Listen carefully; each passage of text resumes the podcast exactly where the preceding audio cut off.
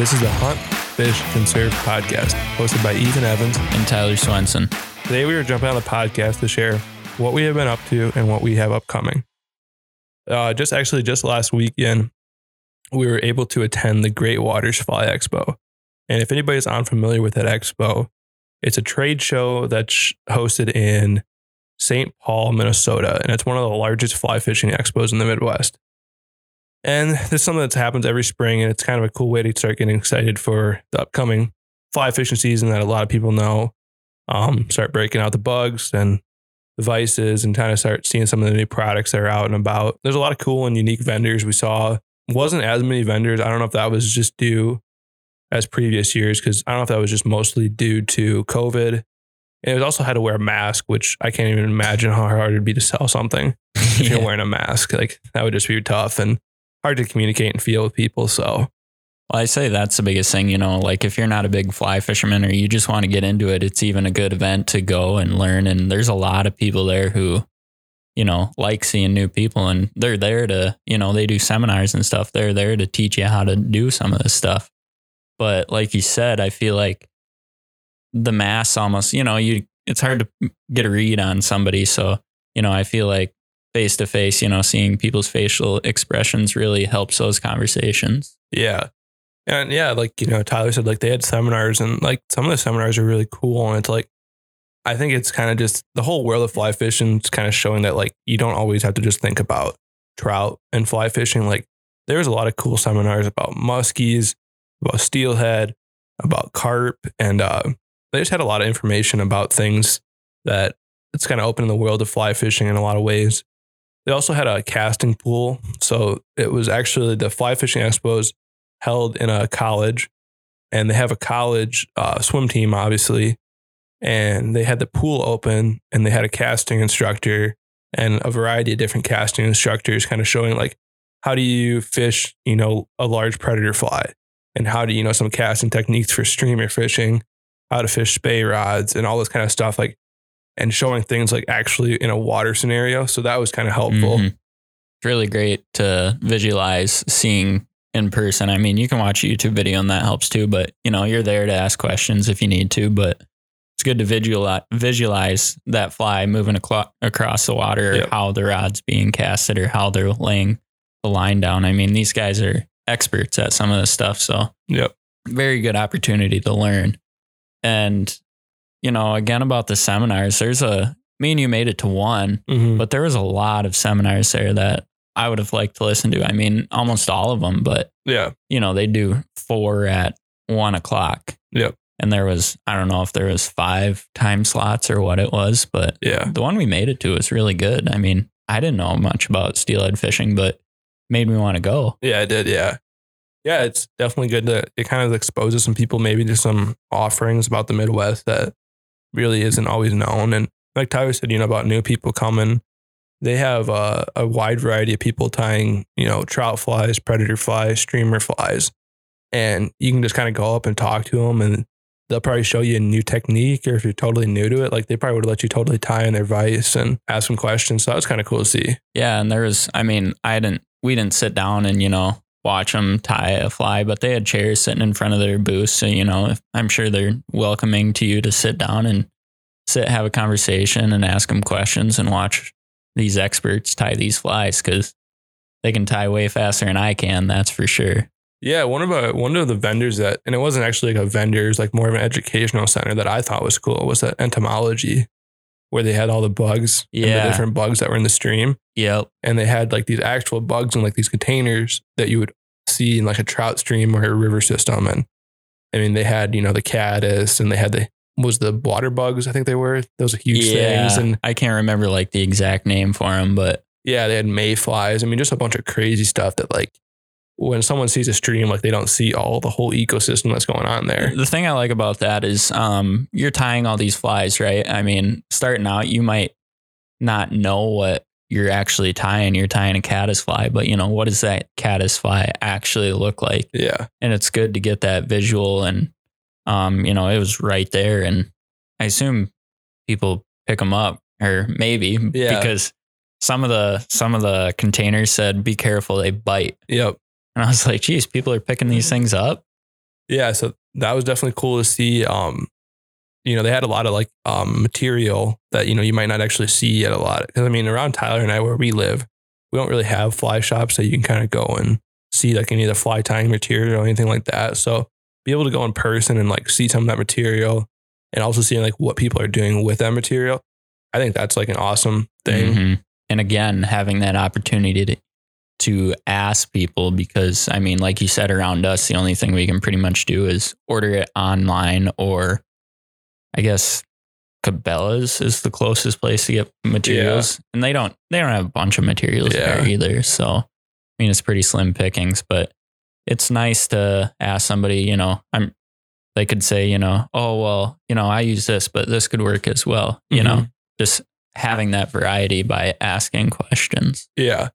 Yeah. I mean, like it's even like the things like, you know, hey, maybe you're looking at like getting a size four hook or size six hook and like actually being able to look at that in person and like compare and contrast there was awesome. Um, they also had like a lot of specials that they were running. So uh they had, I think it was like 20% off All materials. all materials, Yeah. all rods, and all reels. yeah. Oh, so it was everything. It was everything that, and this is Okay. a big booth. I mean, it took up probably like whole like four booths that were average size. Yep. So I mean, then they had a lot of good rods. I mean, rods that were you know obviously people wanted and used, and then they had this huge open spot that wasn't filled by any vendors, and they allowed you to cast these rods and test them out. And I've actually been in a few fly shops, and I've never really asked to cast a rod, but I mean, some of these places are like in a metropolitan area, so it's like you can't just really go find somewhere to fly cast. So to have like this huge gym that's being used, and then you're also able to like test the fly rod with like the right line and be matched everything properly. Like that was able to like really nice to see. Yep. Really nice to, I mean, you can pick up any fly rod, but without, you know, whipping it around, it's hard to make a really good decision. Or if you know, you're curious, you know, ah, I might, I might buy this rod or I'm deciding over this or that, you know, Yeah. you can try them both out and really lets you know what you need. Yeah, so I mean, like that's like if you want to like go, and if you can hopefully find a convention around you, you that'd be like a really good motivator just to be able to test some of these rods that you might see people talking about in videos or online, and be able to see like what's the difference between this six weight and seven weight, and is this rod really fast action or is it slow action, or how does it actually load, and you know, would this one be good for streamer fishing? Is this one actually good for Euro nymph or dry fly fishing? So that was definitely something cool. Yep. Man, I will say, I mean, there wasn't too many people our age there. Yeah. I, I would say it was mostly older gentlemen.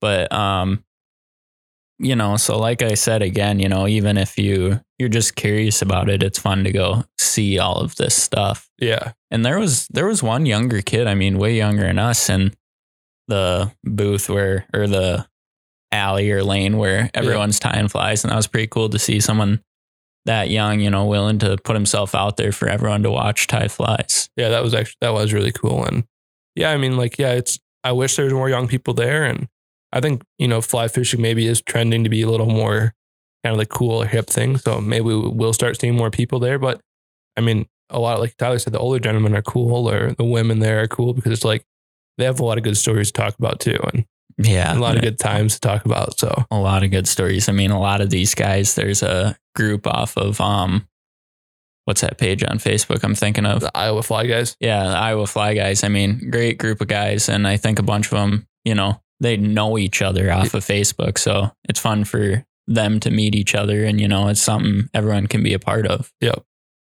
Yeah. So that, I mean, that's definitely cool, and it kind of like kind of restores maybe a sense of community there. Because I feel like there's one famous fly fishing author who said like you know there's two types of people out there. There's like people you're fishing with and assholes, and like I think that all the time when I'm fishing because like you know like he's fishing where I want to be fishing, or like and Tyler's the only person I want to see fishing because like, he's with me. yeah, So I mean, like it is kind of maybe restore a sense of community and like, you know, try to be nice to everybody and like, you know, it, it doesn't always have to be so competitive when we're out fishing. So it's kind of like fun to go talk and share fishing stories and stuff. So mm-hmm. because I feel like when a lot of people go fishing, I mean, their main thing is to obviously go fishing. It's not like to go talk to everybody. yeah, So to be in like a setting like that, it was awesome. yeah. And like you said, they're not going to share their spots with you or something. Yeah. So I mean, it's a people have, and I get it, people have a total different attitude towards it once they're in an atmosphere like that, you know? Yep. You know, ask questions and listen to their stories. Yeah. So I think, um, you know, Ty and I would be kind of gearing up for fly fishing. So I think we're going to start doing some more fly tying nights with us and maybe some more videos on fly tying since the stream fishing's kind of going to start opening up. So Yeah, and maybe one night. I mean, we've talked about this too, and uh, we could do, I don't know, a stream or something where we're just tying for a while, talking. You know, I think that'd be a good time. Yep. So yeah, one other big thing that uh, I don't get out to do much, and I should do it more, but uh, Tyler does it a decent amount is uh, shed hunting. So I'll let him talk about that some. Yeah, I mean, I haven't, I haven't been out, out as much as I'd like to. I'm just kind of getting into it, and I, you know, you listen to people shed hunt, and they talk about, you know, I don't know if it's north facing slopes that they always talk. That's where you find sheds, but it was interesting because the spot where I deer hunt, I walked, which I was a little early. And this is the last time I've been out, but I was walking around and I was walking around the whole, I mean, the whole section, the whole entire section. And I don't know how many acres this is, but um, I found one, one side of a rack and it was on the south side. So I'm like, huh, that's interesting. And I didn't find the other side, but so I found that one. It was just a little four point basket buck. And I'm pretty sure I saw that one during hunting season. That's what's fun about it, also. You know, you can see a deer no matter what size it is, but you know, you can go back and potentially find that antler and be like, yeah, I saw this deer this year. And that's a pretty cool feeling. Um, but I mean, just getting out and walking through the woods, I mean, I found a lot of cool old stuff. Like there's an old duck decoy I found out there. And, you know, it's kind of fun to think about for me, you know, like I wonder who was hunting with this duck decoy or like what stories this decoy has, you know. But then I found another uh, old shed and it was interesting because it looks like it's been there for a long time because half of it's been chewed up by rodents and stuff, you know. They grind down their teeth or get calcium from it. But so I picked that up and brought it back because I don't know, I thought it was cool even though it was half chewed up. But, Yeah. I mean, the woods really has a lot of stories to tell. And that's why, you know, I encourage people to go out and just walk around, see what you find. Yeah, I mean it's kind of a different phase of like being in the woods too. You know, everything isn't as green and it's kind of a little more brown and kind of a different way to maybe see the woods and different time of the year for sure. And Yeah. kind of maybe out aren't like, you know, like when you're so when I feel like you're deer hunting or any maybe even waterfowl hunting, like you're so laser focused on just that that Yep. you sometimes don't always take in like your appreciation and everything else. So like you know that's like you said, shed hunting's cool. Yeah. Yeah, foraging's cool because it's like yeah, you're obviously out there with a different intent, but you're not so like laser focused like you are maybe when you're hunting. Like when you're out there deer hunting, you're looking for deer. You're Yeah. not looking for, you know, cool stuff on the ground, I Yeah. guess. You Yeah. know, so when you're shed hunting or like you said, foraging or something, you know, your eyes are constantly glued to the land. Mm-hmm. and you come across some really cool stuff that you might have not noticed out deer hunting. Yeah. And along with it, you might find your next deer hunting spot. Yeah, and I think that's something that we've kind of both found, and uh, you know, kind of going to the next thing is like it's a good way to maybe start scouting a little bit for turkeys. You know, we found a couple good roost, roost trees now Yep. because we've been out shed hunting and seeing where the turkeys are going, and kind of start patterning that way too. So And that was that was by accident yeah, too. completely accident. Yeah, Yeah, we were just walking through and all of a sudden Ethan and I stumble upon like 30 turkeys flying out of the trees. yeah, You know, I had no idea they were in there or did I know they were ever in there. yeah. I mean, we drive by that place all the time. It's like I've never. I mean, yeah, they're big oak trees, but it's like I never thought a turkey was there. No, I had no idea. So that was that was kind of fun finding um, stuff like that. Yeah, so starting to talk about turkeys a little bit. Um, yeah, I mean, this is probably one of our more serious years about going about it since we're not, you know, worrying about school and we're kind of around more. So hmm I'm kind of shaking the dust off some of the calls. Uh, got a got a pot call. I've been kind of working on those a little bit. Yeah, both got a pot call. I got a, I don't know, it's just some cheap one. I mean, Yeah, I don't feel like I'm in the position where I need an expensive one or, you know, know how to use it to its full potential. So Mhm. learning and, um, like he says, our first year, like taking it seriously. Cause I mean, when you're in school, it was hard to worry about turkey hunt when you had homework to do or something like that. Yeah. So I mean, yeah, I think it is a is a cool. I like the whole like pot call, like friction call. It's kind of a totally different thing because it's not like, you know, duck calling and you know that's one thing. You know, it's from your with with your mouth. Um, even turkey calling with a diaphragm. You know, it's similar to elk diaphragm calling, and you know, this friction call is kind of a totally different new way to call. So it's kind of a whole new learning experience for us. So yeah, it's fun to it's fun to learn all these different methods on how people you know harvest different animals or different species, whether it's bird, deer, Yep. or turkeys. I guess they fall under birds, but yeah, I'd almost they're a different category than geese or ducks. You know? So, yeah, yeah. I know. I think they're like categorized as like an upland bird, but like I think they're just honestly like in some ways like there's like a difference. Like there's got to be like some kind of middle ground between like like birds and like big game, and like that's kind of where I throw them is somewhere right in that middle. yeah, Yeah, turkeys. turkeys. Yeah, that's what, that's that- where they fall. that's right where they fall. Yeah, But yeah, you know, I am starting to see more turkeys around, so it is starting to feel like spring. They're kind of getting more and more active during the day. And I stuff. saw one fanning out the other day. You did? Really? Eh, yeah. So I mean, maybe they're starting to get fired up here. Yeah, I haven't checked when the first season is at all, but I know. Like with the with the weather, they can get kind of fired up, but kind of got warm there for a while. So yeah, and that could, I mean, here in Iowa, if you're listening listening to us from somewhere else, I mean, it's been kind of been warm, cold, warm, cold, windy, snow, warm, cold again for a long time. Yep. So I don't know how that makes the birds react for uh, mating and stuff like that. yeah, I'm sure it's got to have some kind of effect on them. So Yeah. But it's interesting, like you said, starting to see more around and getting me fired up. Yep. Yeah, I mean, so yeah, you know, if we're not doing something out in the woods, um, another thing that we like, um, Tyler hasn't been able to experience as much, but uh, steelhead fishing. So uh, I am my girlfriend Sydney, who's been on the podcast before.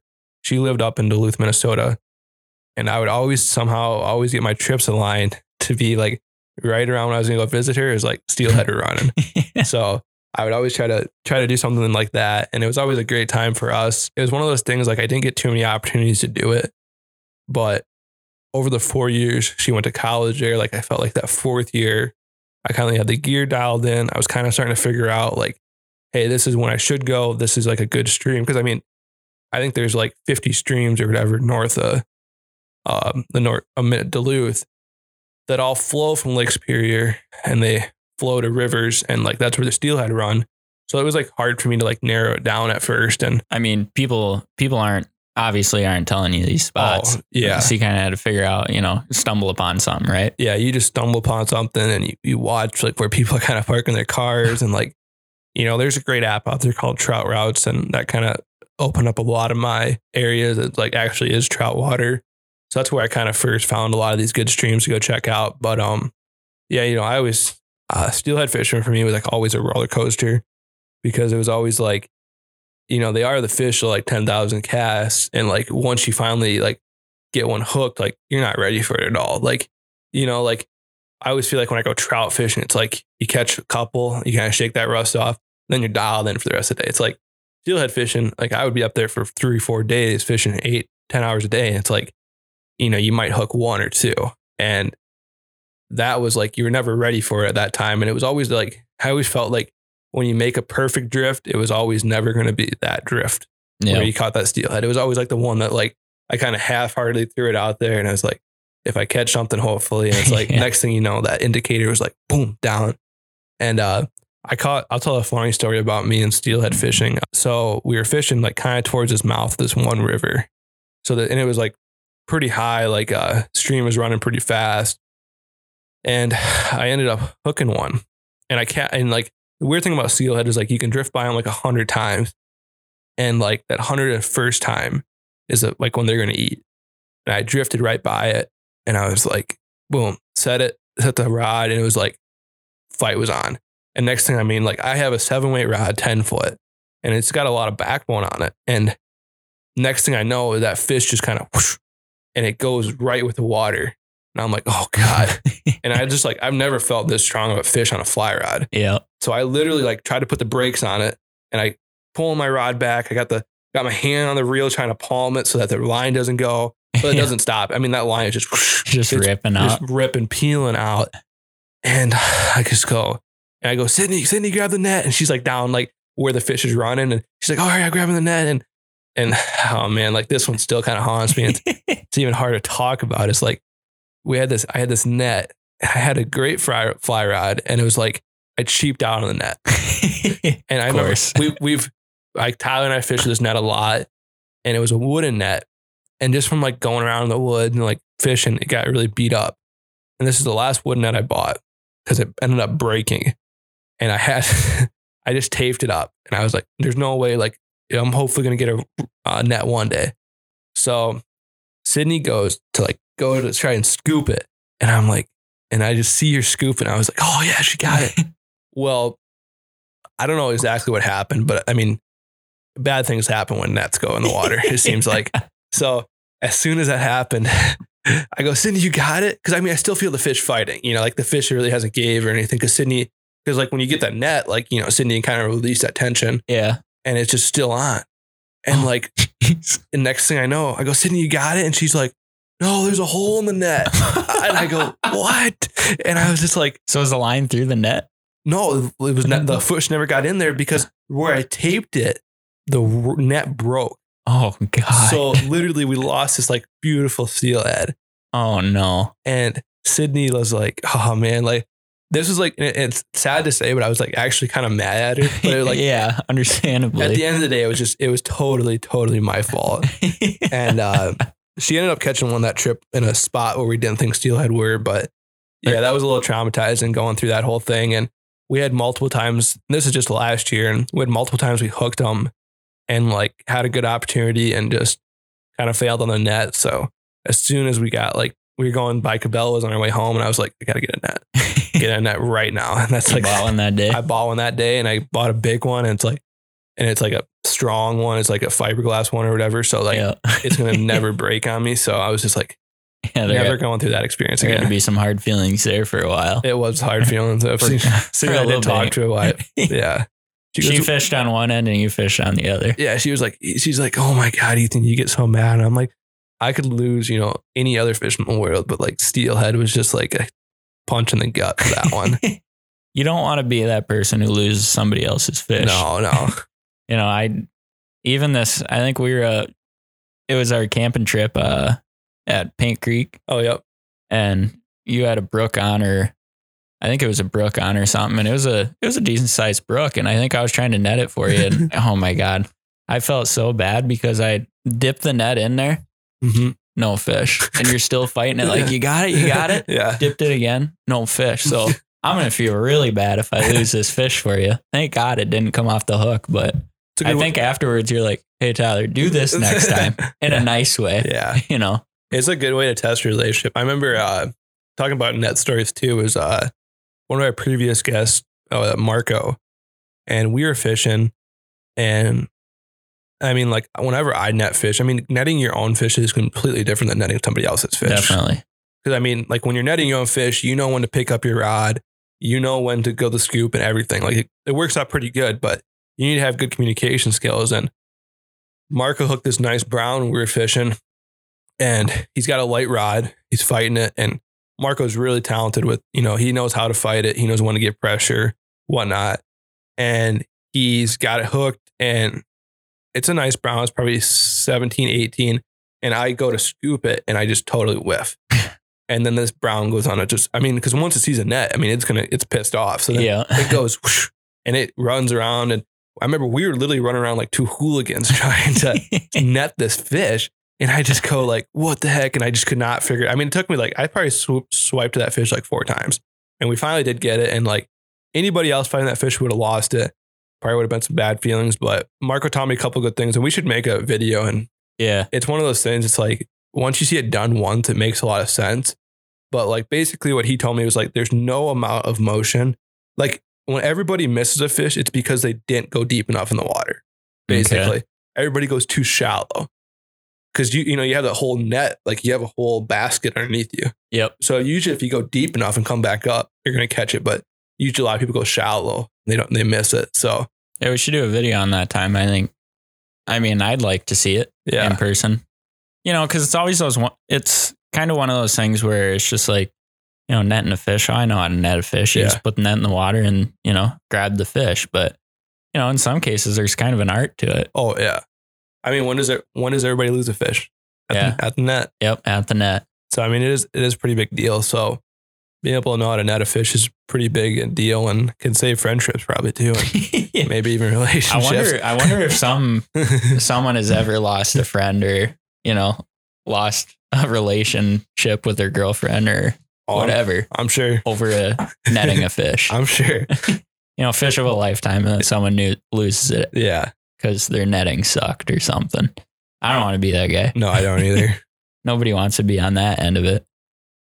So, but, but anyways, you're hoping to go up to North Shore again this year, right? Yep. I'm hoping to maybe find a little time. Uh, like spring always gets super busy with farming and everything else. And, but, uh, and, and the one thing about steelhead that maybe people don't know, it's like, you know, you maybe get a month window Okay. when, when you get to fish them along the North Shore at least. So like you got to kind of make it. And, you know, to me, it's like, it's four weekends really, you know, because like we don't have the luxury of going to fishing during the week. Yep. So like you kind of got to really plan and stuff. So Because I mean, how long of a drive is it up there? Five, it's about four hours. four hours. Okay. Yeah. Four hours to Duluth and then maybe tack on 30 minutes to an hour to any of those waters you want to go fish. So Okay. yeah, I think, you know, we're going to try maybe get Tyler up there maybe, Yeah, I'd, I'd like to go up there, you know, even just one weekend just Yeah. to see what it's like. You know, scenery is beautiful up there anyway. So you don't catch a fish, at least you got that. yeah, exactly. Yeah. The scenery is just amazing. It really doesn't feel like you're in Minnesota when you're fishing there. So it's, it's cool. That's how, you know, you, I mean, not catching fish on a trip sucks, but if, Yeah. if you find something to enjoy about it, Yeah. you know, you can enjoy fishing for the rest of your life. Yeah. We got a couple, um, I think I'm going to line up some people to come on the podcast, kind of get everybody excited for steelhead fishing with it coming up. Maybe talking about some people like Marco. He's, um, he's fished steelhead his whole life in the Michigan area. Um, maybe get some other people to talk about swinging steelhead flies. That's something a little bit different. I've never done it, so it's No. always cool and informative to me when I hear people talk about stuff like that. So And I like those podcasts because, I mean, you know, not only somebody listening might be learning, but I'm lear- I'm there learning too. yep, You know, so it's fun to hear people talk about it and inform you of maybe tips and tricks of how to catch steelhead. Yep. Yeah, we just you know kind of keep on the whole trout species. Uh, talk about spring trout a little bit. We can talk about that. Yeah. time to start uh kind of breaking out the fly rods, start chasing some trout with kind of the warmer weather. Kind of always gets me excited, and How was how was uh, the water when you were there the other day?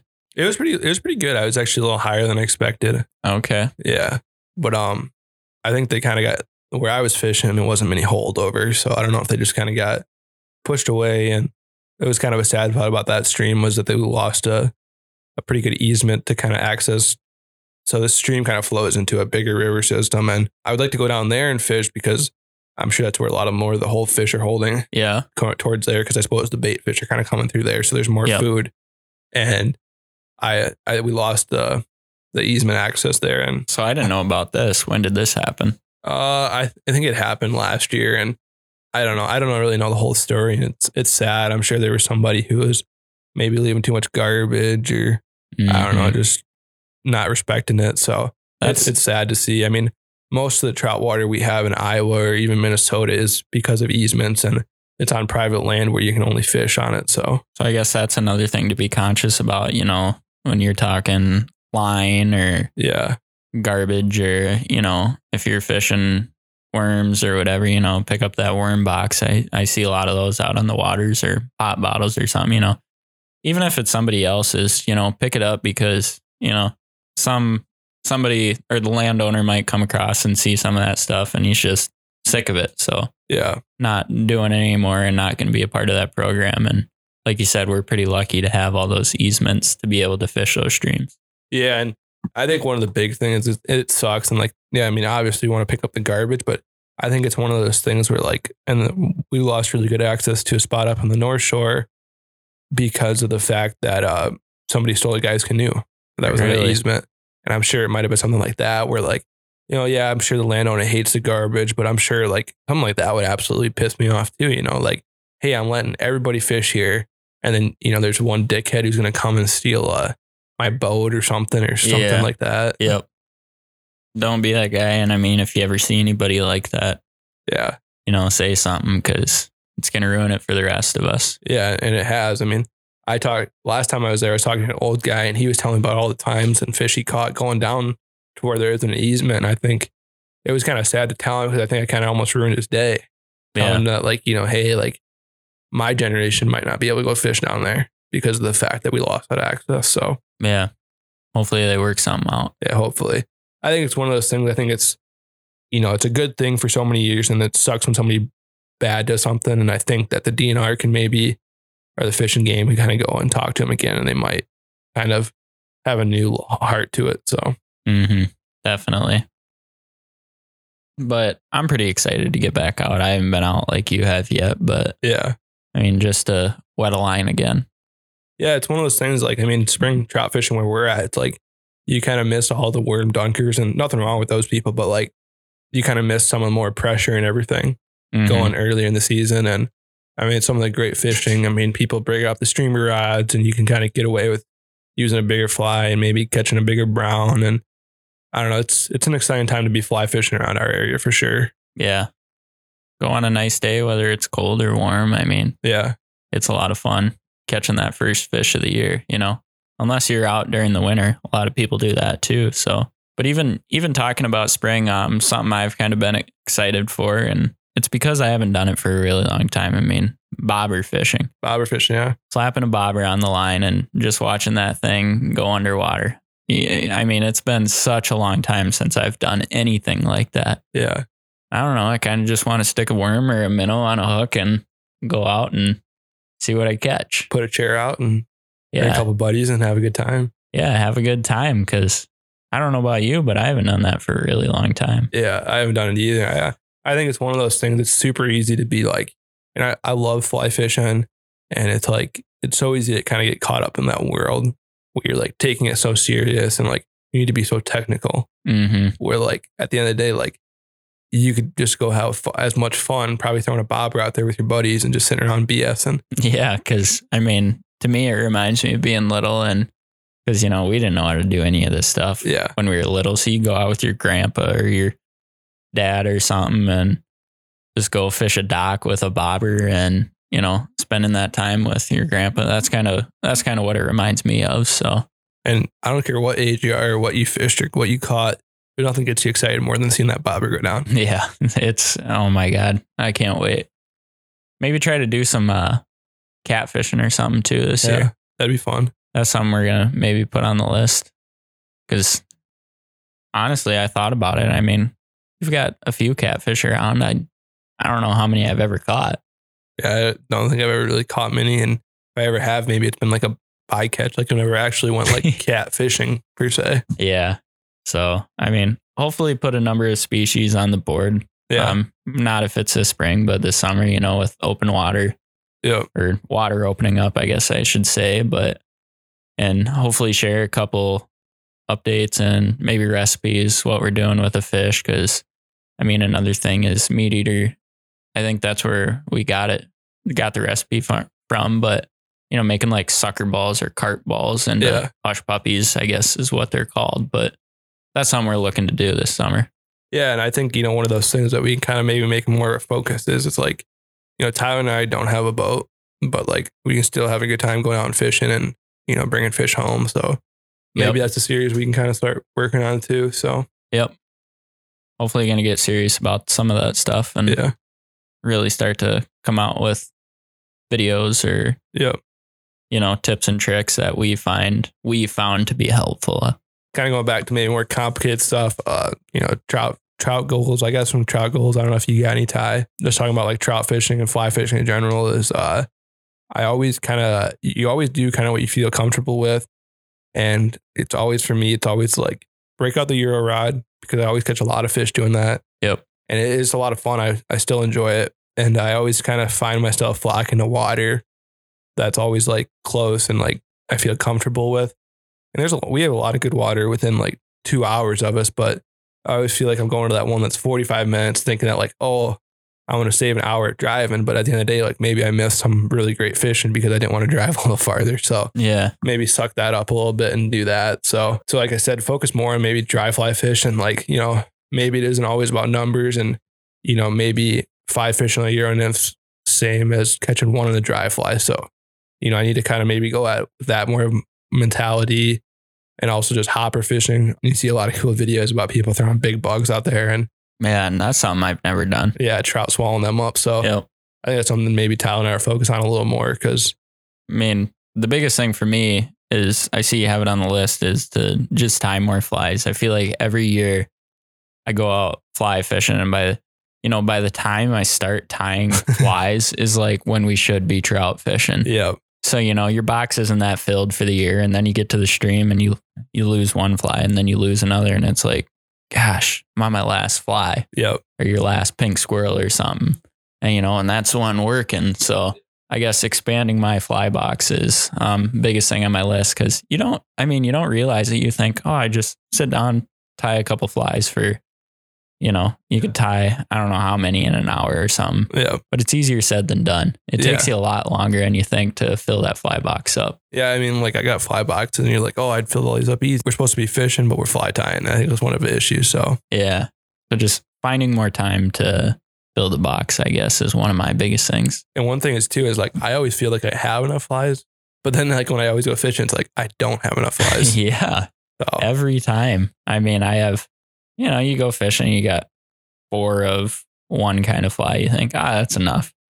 Pretty soon, they're all gone. Then what? yeah, pretty soon they're all in the trees or in the bottom of the river, and Yeah. you're just like, God damn it. Yeah. So, but it should be it should be a fun year. Hopefully, like you said, go to some new water. I'd like to go back to like Paint Creek and Yep. that area, hitting those waters again, and just doing some more exploring. Yep. Yeah, same with me. So you got some uh, big off season purchases uh, you made, huh? Yeah, for so far. Yeah. new job, I guess. Had a little more money in my pocket, but Yep. so I bought a new uh 308. It's just a Ruger American. I mean, not the most expensive gun you can go out and buy, but I looked on or asked on some forums and did a lot of research before I bought the gun and everyone had good things to say about it. Everyone, I feel like every comment I saw, they're like, or what do you think of the Ruger American? They're like, well, it shoots better than I can Yeah. Yep. you know, and for a, I think I paid, I think you can go buy one for like 450 bucks, Right. a 308 right now. And I mean, you really can't beat that price for the accuracy that that gun carries. What was one of your big reasons for buying a 308? When like, you know, you go to the store and they're just like, and especially to anybody or anybody experienced or inexperienced, like kind of overwhelmed when you go look at rifles. So Well, I'm not going to lie. Like you said, um, you know, we've shotgun hunted our whole life and, you know, you got your 12, 20, 28 gauge, 10 gauge, you know, stuff, you know, all those things. And you, you just, it's just common sense, you know. mm-hmm. And then I always felt like um, when you get into like 308 and all the rifles and pistols and all that stuff, it almost seemed like, you know, it was so foreign that it was almost kind of, you know, what do I buy? I don't want to buy the wrong thing. Yep. So one of my biggest reasons of 308 is I already had a 300 and that's a larger round. Yep. So I wanted something a little smaller, a little more lightweight, I guess. Um, not saying the Ruger American's the lightest gun you'll ever carry, but and people had really good things to say about it. And well, one of the biggest things is the ammo for 308 is pretty plentiful right now. You can find it almost anywhere. And I figured if I'm going to buy a rifle, I'm going to want to shoot it. So I'm going to buy something that has uh, plentiful rounds for it. And like I said, people had good things to say about 308 in itself. So that's what I ended up with. Yeah, and uh, I mean, 308 is a tried and true round. I mean, it was a sniper round for a while. A lot of guys still shoot it for like long range rifle shooting distance, like competitions. I mean, it is a great round. I think sometimes the issue is like it gets overshadowed because people are like, there's so many new cartridges, like the six eight Western and stuff like that. People are like, that's the new hype thing to buy. So everybody kind of like, and like I said, 308 is perfect. It's probably honestly put down some of the, probably right next to the 30 aught 6 it probably puts down some of the most big game out there. Yeah. And I feel like people, like you said, people get so caught up in these new rounds or like, you know, oh, six five is or three oh eight's way better than six five or you know whatever they're comparing it to. And really, I mean, in my in my opinion, I haven't shot many rifles, but you know, what's the big difference here if you're not talking competition shooting? Yep. Yeah, and I mean, like, and like you said, even with like the Ruger American, I mean, like you said, there's just hundreds of people who make a 308, different manufacturers, different models, and it's like, Mm-hmm. like what you said, you spend that 450. Do you really need like the adjustable cheek piece when you can throw a twenty dollar plastic one on Yeah. that Yep. does it perfectly? It's fine, or all this other stuff, or the lightest gun in the world for an extra thousand dollars. Like, Yep. I mean, it's one of those things. It's like you can kind of start getting by, and you know, you don't need custom and all that kind of stuff. So And when I say it doesn't really matter, you know, I'm talking about my personal experience. For me, it doesn't matter because I don't have that much experience shooting all these different rifles. And Yep. I feel, I kind of felt like, you know, why should I start at the top? Yep. You know, get a, get a rifle that everyone has good things to say about and, you know, cheap, cheaper, I guess, you know, in some people's minds, 450 bucks ain't cheap, but for a rifle, it is. And you, I mean, a Ruger American is a pretty, really popular gun. And I think you've told me before, it, it's pretty easy. You can kind of customize it in a lot of different ways too. Like there's a lot of aftermarket things you can do to it. Yeah, and I mean, some people might say, you know, oh, you know, if you're spending that kind of money, why don't you just buy a better rifle? And Yeah. I mean, I think it's, I think it's more fun because, you know, you can kind of make it yours Yep. In a sense. I mean, you might buy a new stock and maybe put a muzzle brake or something or thread your barrel if it's not already threaded. The I think it's the Predator comes threaded, and Yeah. I just bought the basic version because that's what they had. I mean, it's hard to find 308. It's hard to find the gun. It ain't hard to find the rounds though. Right. But so that was that was where I made my decision. But so I'm gonna experiment with um hydro dipping. I think you Okay. know I just have a black stock, and I think it'd be kind of fun to try hydro dipping myself. And Yeah. if it sucks, oh well. Yeah. You know. Yeah. As long as it's not a $1,500 rifle or something. yeah. So it'll be fun, you know, to have that cheap option to really experiment with because I'm not going to feel too bad about it. I mean, it's still going to shoot at the end of the day. So Yeah. everything else will be cosmetic. So I think one of the one of the big questions, right, though, when you go with a gun, it's like you figure out like the big obstacles like the gun, and then you're like, well, what kind of scope do I put on it? So like that's the next kind of obstacle to deal with. And Yeah. how are you kind of going about that? Um, you know, I think think you suggested this to me. I think I'm just going to take the scope off my other rifle and put it on uh, the Ruger American right now, which is a Blackhound, and it's a pretty good scope. I mean, for a cheaper scope, I think it performs really well. Yep. And uh, I think I'm gonna make my decision. Um, there's so many different brands and magnifications and maybe stuff you could get by with, or you know, or like, oh, you don't need this to shoot an elk or a moose or something like that. You know, so I think I'm to take a bunch of time and research and make sure I get something that I really want on a budget at the same time. But I also want to get a different brand just to try different things. You know, you got Vortex and I got Blackhound, and it's fun to compare the two. Yep. Yeah, and I I think everybody thinks like it is just as overwhelming buying the gun as it is the scope because Yeah. of the amount of options, the amount of different opinions. I mean, the guys are like, "Oh, I hate Vortex," or "I hate Leupold," or like, "I wouldn't go with that brand because you know they're going to be around in five years." I mean, like, it is really tough to like narrow it down and like. There's just as many customizations for that scope as there is the gun. So it's like really even hard to like chisel it down and be like, this is what I want on my scope, and like I need this on my scope. And it's like, and like you said, you don't have enough experience with scopes, or I don't have enough experience Yeah, to be like, I want this, this, and that, and that's it.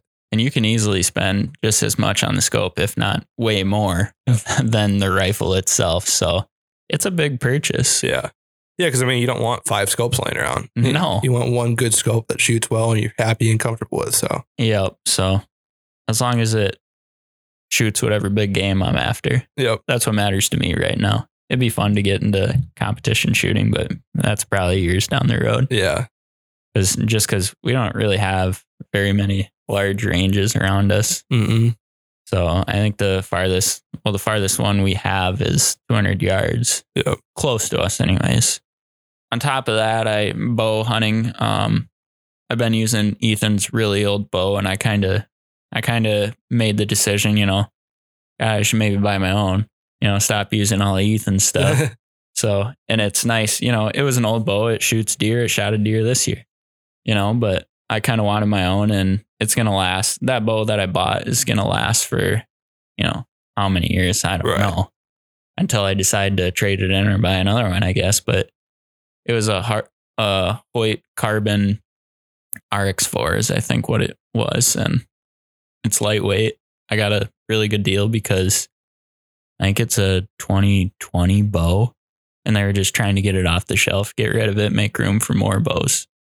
Yeah, and and it was it's pretty crazy. Like you, you're a taller guy, Yeah. uh, and like it was hard for you to find a draw length for. So for you to find a bow like that, it's an awesome thing. Yeah, because that's the biggest thing is the draw length. Is there was some bows we went to a shop.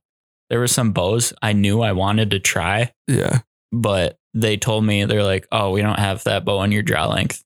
yeah, So it's like, all right, well, that one, throw that one out the window for now. You know, I'll try something else. yeah, yeah. So I mean, and like we compared like you know that old bow that Tyler was using, and when he says old, I mean it is old. It's like 2002, there's 2000. there's stuff falling off of it. Oh yeah, 2004, 2002 old bow. So I mean, when you hold these are two, I mean like there's a way big difference. You know, light years of difference between the two. So I mean like it was definitely time for you to upgrade and get something better and more comfortable and kind Yeah. of fit you right. So And I was just impressed with, I mean, the let off of the bow for one, Mhm. but as well as how fast, how much faster the bow shot than the old bow. yeah, You know, just the arrow coming out of out of the bow itself, it seemed just like light years ahead of the Yeah. old bow. yeah, yeah. I mean, so that's a really good tactic. Like what Tyler did is like he didn't go to the bow shop two weeks for the season and said he wanted a new bow. Yeah. I mean, the bow shop guy don't care, but like yeah. Tyler's like thinking like ahead, like he's like, how do I get the best deal? I mean, how many how long have I been talking about it before I made a purchase? Oh, a long time, yeah. Yeah. I mean, I remember you kept asking me, you can buy a bow? I'm like, "Ah, I'm just waiting for a good deal or something like that. yeah, And we just happened to literally stumble upon one. I was literally walking through the section and I think I came and grabbed you. I was like, hey, check out this bow. and I think the guy that we were talking about there was like, he was like, there really isn't a big difference between this bow and the next year's model. Yeah. He's like, you know, like they can say all this stuff, but he's like, honestly, like I've been around bows, like there isn't that big of a difference between these. No, I was asking questions. Again, you know, ask questions, but I was asking him questions, you know, like, you know, what's the difference between, you know, why are you getting rid of this one for so cheap? What's better about the next year than this one? And he's like, he's like, honestly, in my opinion, given it was his opinion, he said, they don't really change much, you know, Yeah. year to year. Maybe over four years or five years, they change quite a bit, but year to year, they don't change a whole lot. So he said, I think it's a really, really nice bow. Yep. The guy was very helpful. That made a big difference.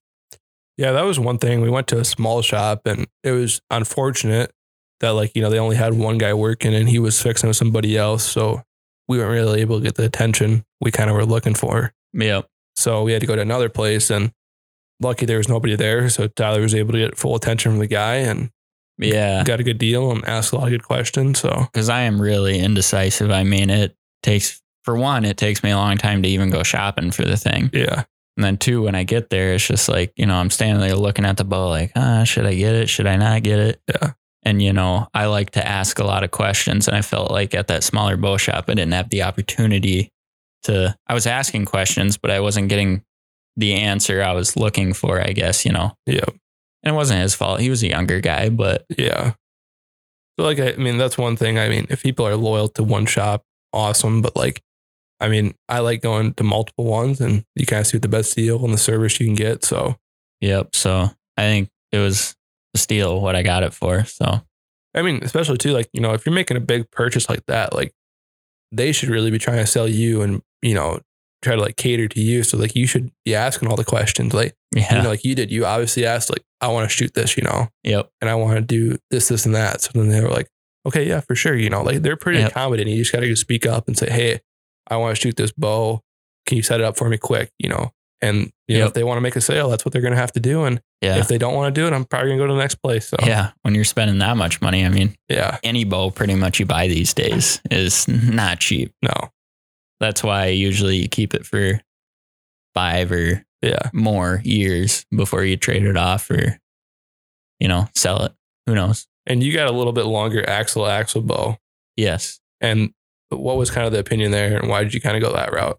Uh, I felt like um, as a taller guy, I thought I'd like that a little better, and it turns it turns out I really do. You know. Yep. Um, but you know, it's not ideal for tree stand hunting or anything like that. But I'm gonna try to hunt on the ground more, just because you know this past year I thought it was pretty exciting. You're up close and personal, and I might not have the same success as I do up in a tree, Yeah. but um, so I guess I'll learn to put up with it for the time being. Yep. But at the same time, I'd also maybe like to take it out west one year and hunting big, bigger, larger game, plus do competition shoots. Uh, well, Yeah. not competition shoots, but um, 3D shoots. 3D shoots. Yep. Um, try to shoot a little longer range, and I guess I've heard they're a little more accurate Yep. over longer distances. Um, when you have a larger axle to axle, so that was kind of the, the decision on that. Yeah, and like you said, you know, you being a taller guy, like you can get away with that. And you know, I think you kind of said, I don't know, you said that you might be going to a tree saddle this year. So Yeah. that might be kind of changing, even sitting in a tree stand, and what some people do a lot when they uh, shoot. So Yeah. So I think I'll get around that whole, you know, yep, tree stand deal with um being in a tree saddle. yeah, That's 360. You got all the room in the world. yep. And you're kind of already standing up, so it's kind of more of a natural Mhm. position. So Yep. Yep. So I don't know about you, but talking about these uh, firearms and weapons uh, kind of got me excited for our next big thing. yeah, it's getting me pretty pumped too. I I mean, I think about it like it's coming tomorrow. Yeah, So I mean, I'm sure you guys have seen it on Instagram.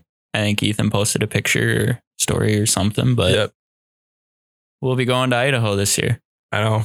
I'm excited. Uh, so we did draw. We didn't draw. I guess we got an over the counter Idaho mule deer tag. So we kind of thought maybe we'll change it up from elk. We'll uh, kind of build up some points for elk in some other different states and kind of go for an over the counter mule deer hunt.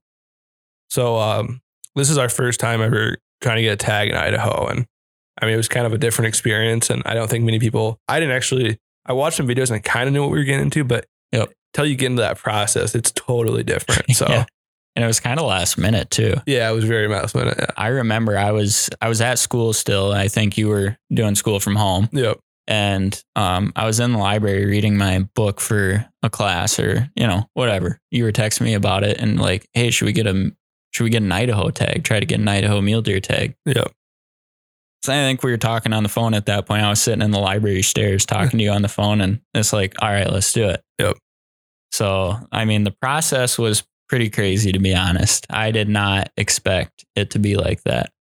Yeah. I knew there was going to be a lot of people, but not that many people. Yeah. So the weird thing is, and I might not be getting all the details right because it was a while ago, and Idaho like was like one of the first states you can get a tag in over the counter. So then, because like it kind of felt like we literally just came off our Colorado elk hunt, Yeah, and then literally like to go into this, it was like dang, like that was like two weeks afterwards, it was. I'm pretty sure it was two weeks afterwards. and we were like kind of hanging up goose season by then. So like we weren't really doing like a whole lot. So it was kind of like maybe going into ice fishing, like not even really thinking about hunting at this point. At least in my opinion, I was. no, I wasn't either. so like to be thinking about 2022 when I we just got done with our elk hunt was just like, whoa, like this is crazy. And I, I think it did show that like you kind of do it when you are doing these western hunts, you do have to be kind of thinking ahead. Yeah, definitely. and that's something I think we're kind of still learning. But um, I mean, the process for Idaho, if anybody doesn't know, it's a it's a great way to get an over the counter tag. It is. I mean, I'll first say it. Um, you know, people think people have this opinion that it's. I mean, we've talked about it before. It's this big application process. Process, but I mean, if you look state to state, Idaho is a very good way of Yeah. getting an over the counter tag. Yep. If anybody doesn't know, I think what did it open up at ten that day or something or eleven? I can't remember. Uh, something like that. It might have even been nine. Nine. So you get like in this waiting lobby, and before, um, let's say it opens up at nine, you can be in that lobby for what like an hour before or something. Yeah, So basically, you're waiting and nothing's going on. You're just sitting at a web page. And as soon as nine o'clock hits, the computer randomly assigns everybody in that lobby a random number. Yep. And so, like Tyler and I are obviously trying to get the same tag. So this is the stressful part yeah. because if I was just going by myself or you're just going by yourself, you're like, well, whatever. Yeah. I'll get my tag. If I don't get if I don't get my tag in this unit, maybe I'll try this unit. Yep, exactly. And I can't remember what number I was because you went, you were first, right? Yeah. And I I want to say it was eighteen thousand. Like my number was eighteen thousand something. Yeah. it Was it 18,000 or 1800? I'm pretty sure it was eighteen Oh, thousand. be 18,000. Okay. Yeah. You're probably right. Because we were sitting on that thing for a long time waiting Yeah. in line. Well, yeah. So this is the stressful part is like you were like 18 and I think I was like maybe 21, 22. I was a little bit Yeah. behind you. And we're just sitting there because we didn't really know what was going on. yeah. And I just remember being like, well, what do we do now? And I have my laptop up and I'm working during the day. And Tyler's in the library. Yeah. And unfortunately, he was because like we didn't know what would happen if we turned our computers off. Yeah, that was the stressful part about it. I was on the school's Wi-Fi because I was I was doing schoolwork, Yeah. and I was like, "Oh, I'll just jump on my laptop." I didn't know it was going to take that long. No, I didn't know either. So basically, I was stuck at the library for how many hours? Three, four hours. Yeah. waiting. Yeah. So basically, if you after everybody's randomly assigned a number, anybody who gets in after that randomly assigned number, you're just put at the end. Yep. So, and the screen is constantly refreshing, and you're kind of looking at it. You can be doing other things, whatever. But I would always try to keep my screen like alive. Yeah. So like you're shaking your mouse to make sure you're like you're keeping it alive. And like I went to go eat or something. I was like, I was like, okay, we're not leaving the laptop. Like everything I'm doing, I like keep an eye on that laptop. Like Yeah. wherever you go, keep an eye on that laptop. yeah. So literally like it gets down and like you just see like these units and it's like at the bottom of the screen, it's like random number unit 41 elk gone. And you're like, what? And then it's like, and this has only been like what, 10 minutes at this point or something? If that. If that. Yeah. These units are just flying. And Tyler and I are like, oh shit. we don't know if we're going to get it at this Uh, point. we don't know. I'm like, I mean, literally like 10 units just gone. and basically like we end up bunch of units are gone at this point. Tyler's up in like the next 100 and he's like, do you think you're going to get it? And I was like, I don't, I don't know. Yeah. and you literally and you're like, should I just buy it? And I'm like, yeah, I just get it. And like, hopefully I'll get it. Yeah. And did it tell us how many tags were left in the unit or? Yeah, it did tell me how many tags are left. I think there was, I don't know how many are allocated for Yeah. that unit. I Yeah. can't remember, but I remember it was like, all right, thank you for your purchase. There are 200 some tags left in the unit. Yeah. So that was a big sigh of relief because I think there Yeah. was quite a bit left. So I text you, I think I, you know, you were still like 2,000 people behind me, Yep. but I was like, you know, here's how many tags. I think you're good. Yep.